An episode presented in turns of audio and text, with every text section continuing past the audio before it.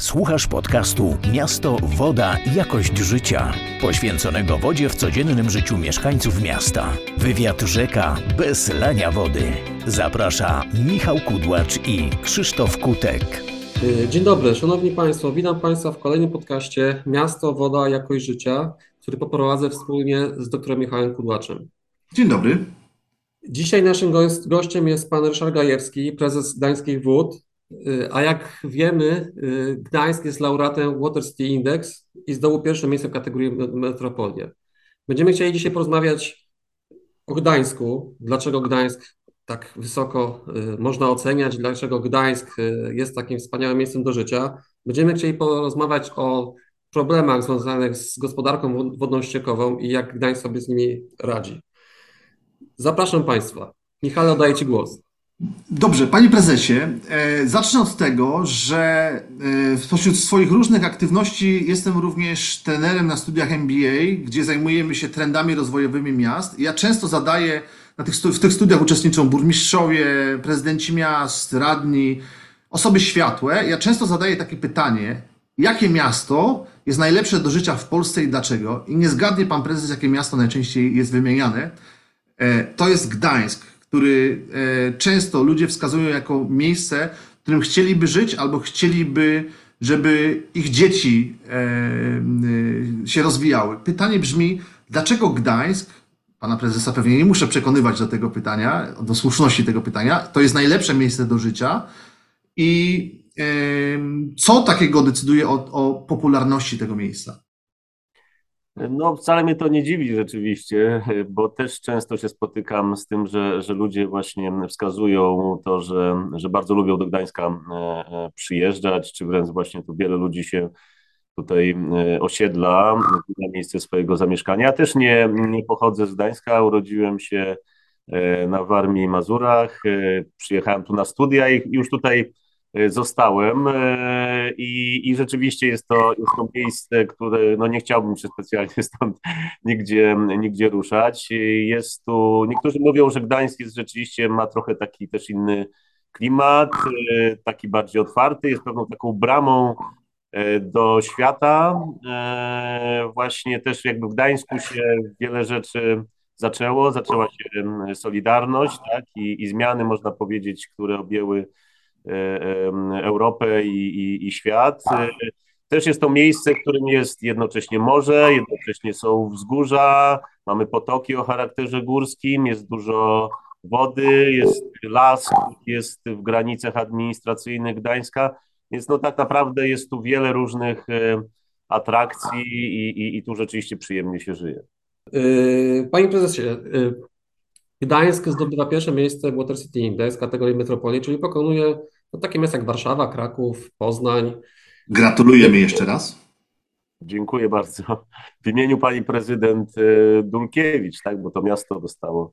Ja często powtarzam to, przepraszam, Krzysztof, że ci przeszkadzam. Często to powtarzam, że tu nie ma kapituły, która przyznaje pierwsze miejsce. Dokładnie. To jest ranking czysto ilościowy. My bierzemy pod uwagę te same wskaźniki dla wszystkich miast i staramy się, żeby ten ranking był maksymalnie obiektywny. W związku z tym to nie jest tak, że myśmy my jesteśmy autorami tego rankingu, ale to nie jest tak, że myśmy przyznali Państwu pierwsze miejsce. My wprowadzamy dane, program je przelicza i wychodzi, że w tym e, roku e, na pierwszym miejscu jest Gdańsk w roku 2022. Zawsze Gdańsk był w czołówce tych miast, a bierzemy pod uwagę bardzo różne kwestie, bo woda w naszym przekonaniu jest zasobem multifunkcyjnym. To nie jest tylko gospodarka wodno-ściekowa, bardzo ważna, ale wiele innych rzeczy, więc tym bardziej należą się Państwu gratulacje. Bardziej nam jest y, miło, jest to, tak jak Pan powiedział, kryterium obiektywne. No, my robimy tu wiele rzeczy związanych z wodą. Gdańsk jest no, bardzo związany z wodą. E, I jeżeli chodzi o, o, o wybrzeże, tak, Morza Bałtyckiego, Zatokę Gdańską, jak i właśnie potoki, zbiorniki retencyjne, rzeki, które przepływają przez Gdańsk, a jednocześnie no właśnie mam poczucie, że, że dlatego też, że w wielu sprawach e, też jesteśmy takimi liderami, jeżeli chodzi o, o pewne rozwiązania właśnie, głównie jeżeli chodzi o rozwiązania związane z zagospodarowaniem e, wód opadowych, wód powierzchniowych, zbiorniki retencyjne, które w Gdańsku są od 20 lat system zbiorników rozbudowywany, od kilku lat mała retencja, dołożyliśmy właśnie małą retencję i ten system też jakby jest już takim rozwiązaniem powszechnym, gdzie inne miasta no dopiero zaczynają, więc, więc mam, mamy rzeczywiście poczucie, że, że jest to cena zasłużona, może tak nieskromnie powiem. Trochę pan prezes wyprzedził pytanie Krzysztofa. E, tak, bo ja chciałem, chciałem właśnie zapytać e, pana, prezesa, czy, czy, jest może, ja to pytanie zmodyfikuję, czy jest jakieś takie rozwiązanie w gospodarce wodno-ściekowej, no bo mówimy tutaj, rozmawiamy z panem, a pan, pan jest prezesem Gdańskich Wód, czyli przedsiębiorstwa, które się zajmuje e, całą gospodarką wodno-ściekową. Czy jest jakieś rozwiązanie, które jest wyjątkowe, jeżeli chodzi o Gdańsk, a dotyczy gospodarki wodno-ściekowej i może unikatowe, patrząc na inne miasta w Polsce, może, może na świecie? No, tak jak e, powiedziałem wcześniej, e, no na pewno po, po powodzi w 2001 roku e, Gdańsk rzeczywiście no, odrobił lekcję i zaczął inwestować w system retencji, system zbiorników retencyjnych. Także, także w ciągu tych 20 lat no, powstało wiele nowych zbiorników, czy przebudowano istniejące zbiorniki. My mamy w tej chwili ponad 50 zbiorników retencyjnych w Gdańsku. Praktycznie w każdej części miasta taki zbiornik funkcjonuje. To są w tej chwili zbiorniki, które one nie wyglądają już te nowe zbiorniki jak zbiorniki hydrotechniczne, tylko one wyglądają jak stawy, jeziorka, a pełnią takie funkcje właśnie przeciwpowodziowe, więc są to obiekty wielofunkcyjne, też y, korzystane z, do, do celów rekreacyjnych, mieszkańcy lubią tam spędzać czas, tak, więc to jest no taka rzecz, która wydaje mi się nas wyróżnia, a dodatkowo y, kilka lat temu, znowu po kolejnych y, intensywnych opadach stwierdziliśmy, że trzeba dołożyć jeszcze jeden element, czyli tą retencję rozproszoną, e, Nazywamy to retencją zieloną, czyli opartą o ogrody deszczowe, niecki retencyjne, parki retencyjne czy, czy, czy rowy, e, tak, otwarte.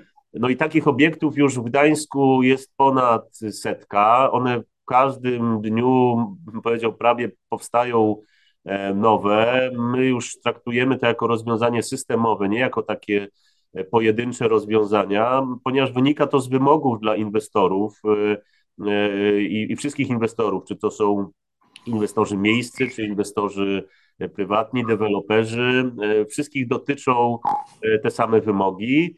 Można powiedzieć, jesteśmy takim miastem w tej chwili ogrodów e, deszczowych, tak? Także to też jest taki element, gdzie no, wiele miast od nas te do, do, doświadczenia czerpie. To ja mam takie, to jeszcze do tego pytania, czyli rozumiem, że Gdańsk poza tym, że inwestuje jako miasto, jako przedsiębiorstwo wodno-kanalizacyjne, angaż chce angażować też i mieszkańców, i, i, inwestorów. To nie jest tak, że tylko miasto wy, wyciąga y, pieniążki i, i inwestuje, ale angażujemy szerzej, tak? Myśmy, y, można powiedzieć, zaczęli ten, ten drugi element, tak, od siebie, tak, nie mówię o tych dużych inwestycjach, ale mówię o tej retencji rozproszonej, bo to są, to są obiekty, które muszą powstawać wszędzie, one muszą powstawać i na terenach miejskich, ale też są takim elementem zatrzymywania wody na terenach y, prywatnych nieruchomości. W związku z tym zaczęliśmy od siebie, zrobiliśmy takie pierwsze obiekty demonstracyjne. Chcieliśmy pokazać i przekonać do tego, że to jest coś, co to jest fajne, co też fajnie wygląda, y, ale też jednocześnie y, działa skutecznie. I równolegle wprowadziliśmy też wymogi dla inwestorów. No na początku oczywiście, tak jak z każdą zmianą, no były trochę jakby wątpliwości, trochę oporów, ale w tej chwili już y, wszyscy to praktycznie zaakceptowali, łącznie z tym, że nawet no, tutaj przedstawiciele Związku Deweloperów, z którymi rozmawiam, mówią, że to jest świetny pomysł, więc, więc, więc to rzeczywiście te rozwiązania zostały zaakceptowane i, i one się upowszechniają, tak? One powstają na, też y, poszczególnych etapach, od takiej y, prywatnej nieruchomości po y, przydrogowe rozwiązania, tak, poprzez rozwiązania właśnie na terenie osiedli deweloperskich, więc tak naprawdę te ogrody deszczowe, czy te rozwiązania zielonej retencji, tak jak szeroko o tym mówimy, powstają w wielu różnych, przy wielu różnych inwestycjach i w wielu różnych miejscach.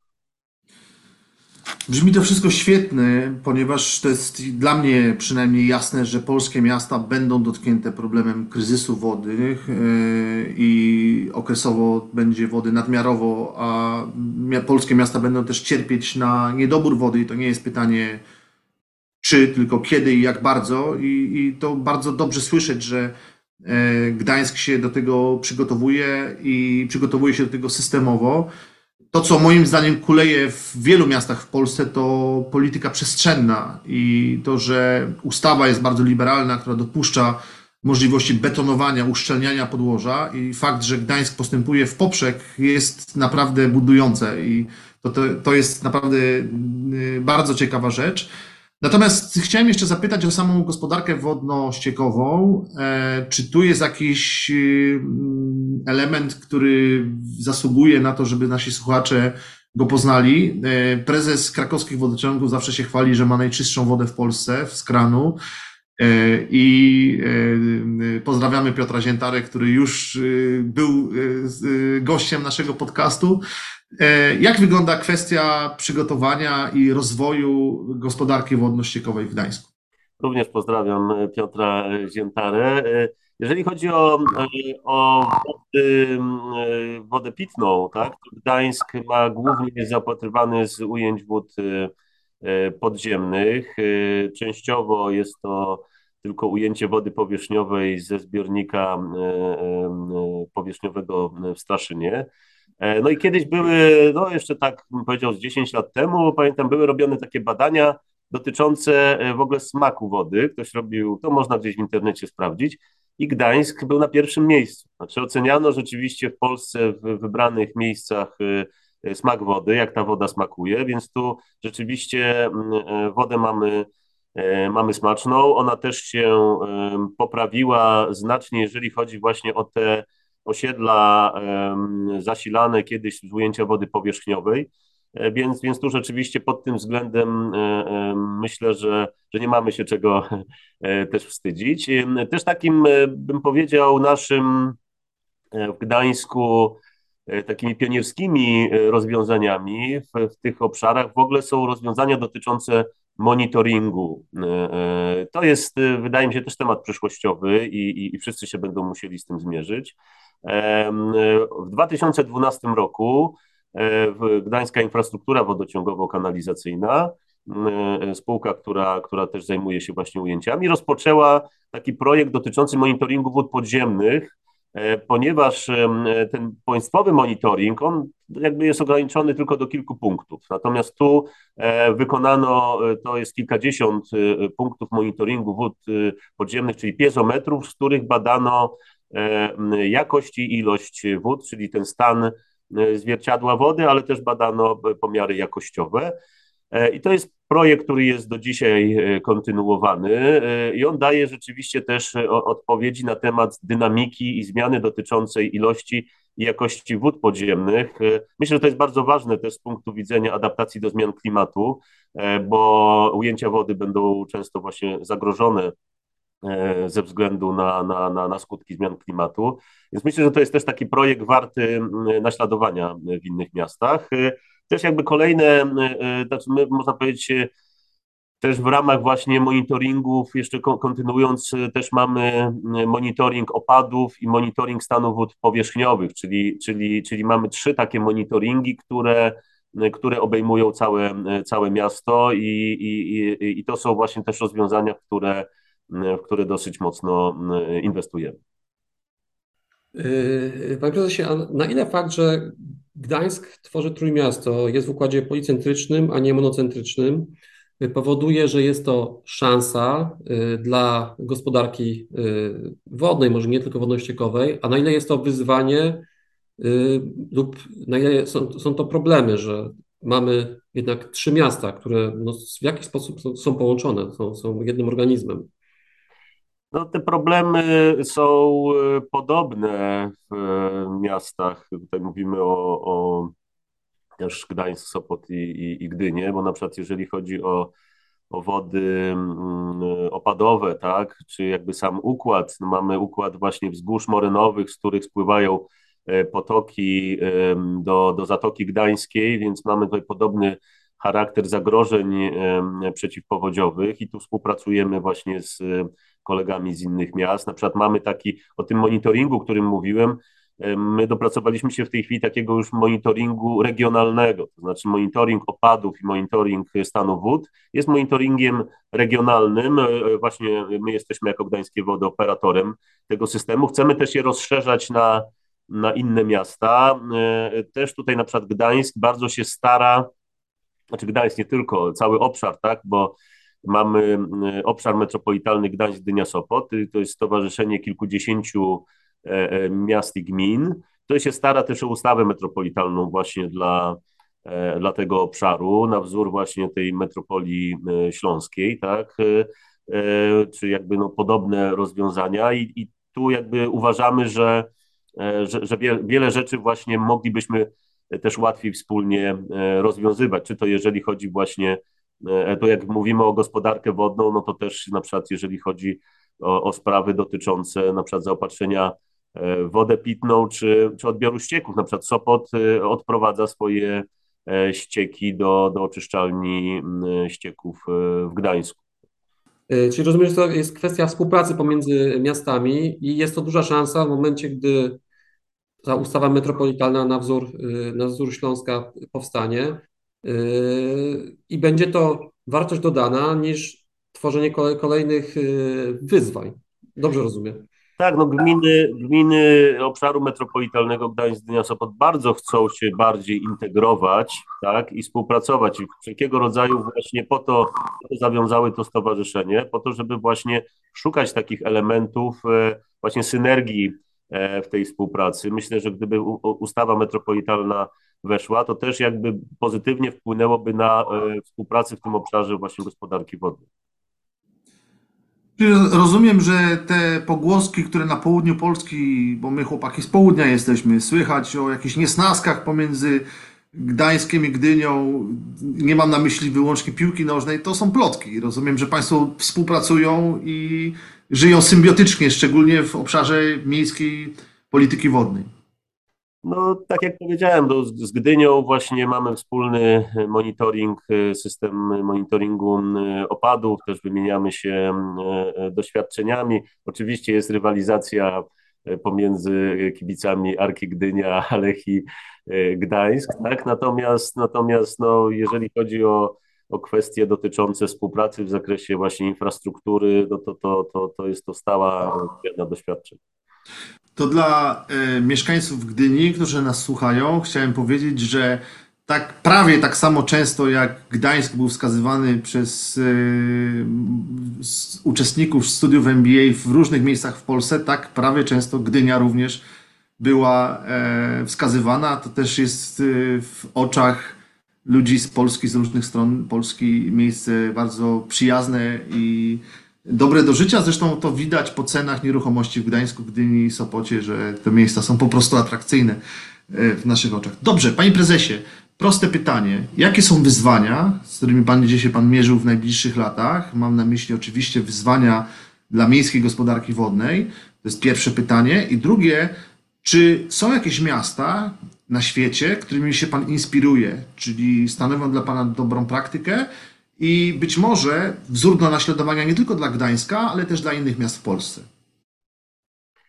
E, jakie wyzwania? No na pewno, na pewno cały czas e, rosnącym wyzwaniem jest, są zmiany klimatu i adaptacja do tych zmian. E, mówimy często o nadmiarze wód, właśnie o opadach nadmiernych, powodziach, podrobieniach. Natomiast wchodzi jakby druga strona tego medalu w tej chwili, czyli susze. W tym roku mamy jakby, no ta susza dała się dotkliwie e, dać poznać w Polsce, tak, i my też jakby, no, widzimy skutki suszy, więc w związku z tym ta gospodarka wodna i, i gospodar zagospodarowanie i wód opadowych, powierzchniowych, ono powinno również e, też dotyczyć tego, tego obszaru, aczkolwiek właśnie te rozwiązania, które stosujemy, one są właśnie też świetnymi rozwiązaniami właśnie jeżeli chodzi o, o, o przeciwdziałanie suszy. Mówię o zatrzymywaniu wody w, w zieleni miejskiej, tak, o tej zielonej retencji. Jeżeli chodzi o, mm, o, o inspirację, no oczywiście śledzimy to, co się dzieje mm, w innych miastach na świecie. Więc na pewno tutaj inspiracje miast skandynawskich czy, czy, czy holenderskich, tak, Amsterdam, Kopenhaga, jeżeli chodzi właśnie o, czy też w Wielkiej Brytanii, tak, te rozwiązania dotyczące właśnie tak zwanych SUDSów, tak, jak to oni nazywają, e, czyli Sustainable Urban Drainage Systems, tak, e, e, to są rozwiązania, którymi się inspirujemy. Na przykład też, na przykład bardzo mi się, bardzo mnie inspiruje coś, co, co, co u nas nie funkcjonuje, w, na przykład w Wielkiej Brytanii, że tam ludzie, którzy żyją w takich miejscach zagrożonych powodziami czy podtopieniami, są e, jakby, sami, sami się organizują, tak? To znaczy sami się organizują, oni mają takie poczucie, że no jakby muszą się też sami przygotowywać do tego, co u nas nie do końca jeszcze e, ma miejsce taka świadomość. Spotykają się, rozmawiają, jakby wspólnie odbywają jakieś, jakieś szkolenia, zapraszają osoby. To są takie towarzystwa E, powiedział, no jakby spotkania trochę towarzyskie, a trochę jakby związane wokół tematu właśnie przygotowań, przygotowania się, zabezpieczania przed, przed powodziami. Jest to, są to dosyć ciekawe właśnie inspiracje. Tak? Także no wiele na pewno, na pewno trudno tutaj wskazać, bym powiedział, jedno miasto, ale to jest wiele, wiele różnych rozwiązań z różnych miast, które staramy się, e, z których staramy się czerpać. Myślę, że to chyba powinno wybrzmieć i chciałbym to wyciągnąć przed nawias. E, to jest kwestia świadomości obywatelskiej.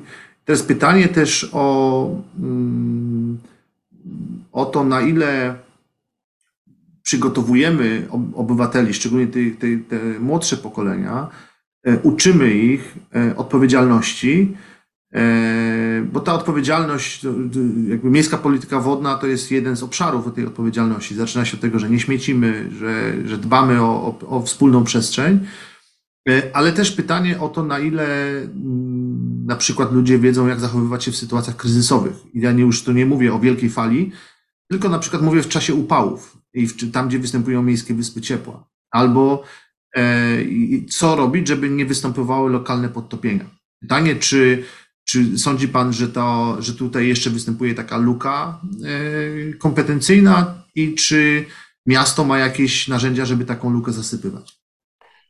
No, na pewno występuje tutaj duże, duże wyzwanie, bym powiedział, bo, bo no, wyobraźmy sobie jakąś sytuację taką powodziową, nie wiem, jedna trzecia miasta e, gdzieś tam zalana, tak? No, jakby nie ma takiej ilości służb, które będą w stanie przyjechać do każdego domu i pomóc y, y, każdemu mieszkańcowi, tylko wiadomo, że służby będą się koncentrowały na najważniejszych w tym momencie problemach, tak? Czy jakby po prostu będą kolejkowały te zadania i, i w związku z tym taka świadomość, że, że też jest jakby zabezpiecz, samo zabezpieczanie się, czy na przykład, no u nas też raczkuje temat takich indywidualnych zabezpieczeń, E, które właśnie na przykład w Wielkiej Brytanii są powszechne, takie zabezpieczenia typu zabezpieczamy drzwi, e, okna, bramę garażową, jeżeli mamy niżej położony budynek przed tym, żeby ta woda na przykład zalała nam e, nie wiem, czy, czy, widzicie Państwo, no nie widzimy, prawda, wielu takich rozwiązań w Polsce. Nie są to jakby powszechne rzeczy, które właściciel budynku sobie montuje, tak? W związku z tym, a, a, a w innych krajach są to rzeczy już dosyć e, powszechne w tych rejonach właśnie zagrożonych e, e, powodziami. Więc na pewno ten obszar świadomości jest obszarem właśnie do, takim obszarem właśnie do edukacji, wydaje mi się i na poziomie takim centralnym i na poziomie samorządowym. Tu by się na pewno przydała też jakaś taka kampania E, ogólnopolska mm, w tym temacie. E, no bo, bo tak jak powiedziałem, no tu, tu jeżeli się coś wydarzy, zresztą w tym roku film Wielka Woda e, no, pokazał tak, nam, z jakimi wyzwaniami się możemy mierzyć. To są, to są, przypomniał nam bardziej, tak, więc, więc, więc no, należy sądzić, że nie należy sądzić, że, że nas to minie, ponieważ w przyszłości, bo, bo zmiany klimatu tylko przyspieszają. Dobrze. E, to był podcast Miasto, Woda, Jakość Życia. Naszym gościem w dniu dzisiejszym był prezes spółki miejskiej Gdańskie Wody Ryszard Gajewski. Panie prezesie, bardzo dziękujemy za udział. Bardzo dziękuję za zaproszenie i bardzo dziękuję też słuchaczom, którzy, którzy zechcą to wysłuchać. Na pewno e, pozdrawiamy naszych słuchaczy. Rozmowę przeprowadził Krzysztof Kutek i Michał Kudłacz. Szanowni Państwo, w kolejnym odcinku przemieścimy się z Gdańska do Świnoujścia. To już niedługo. Serdecznie Państwa zapraszamy. Słuchasz podcastu Miasto, Woda, Jakość Życia, poświęconego wodzie w codziennym życiu mieszkańców miasta. Zapraszamy do śledzenia kanału podcastowego Open Eyes Economy.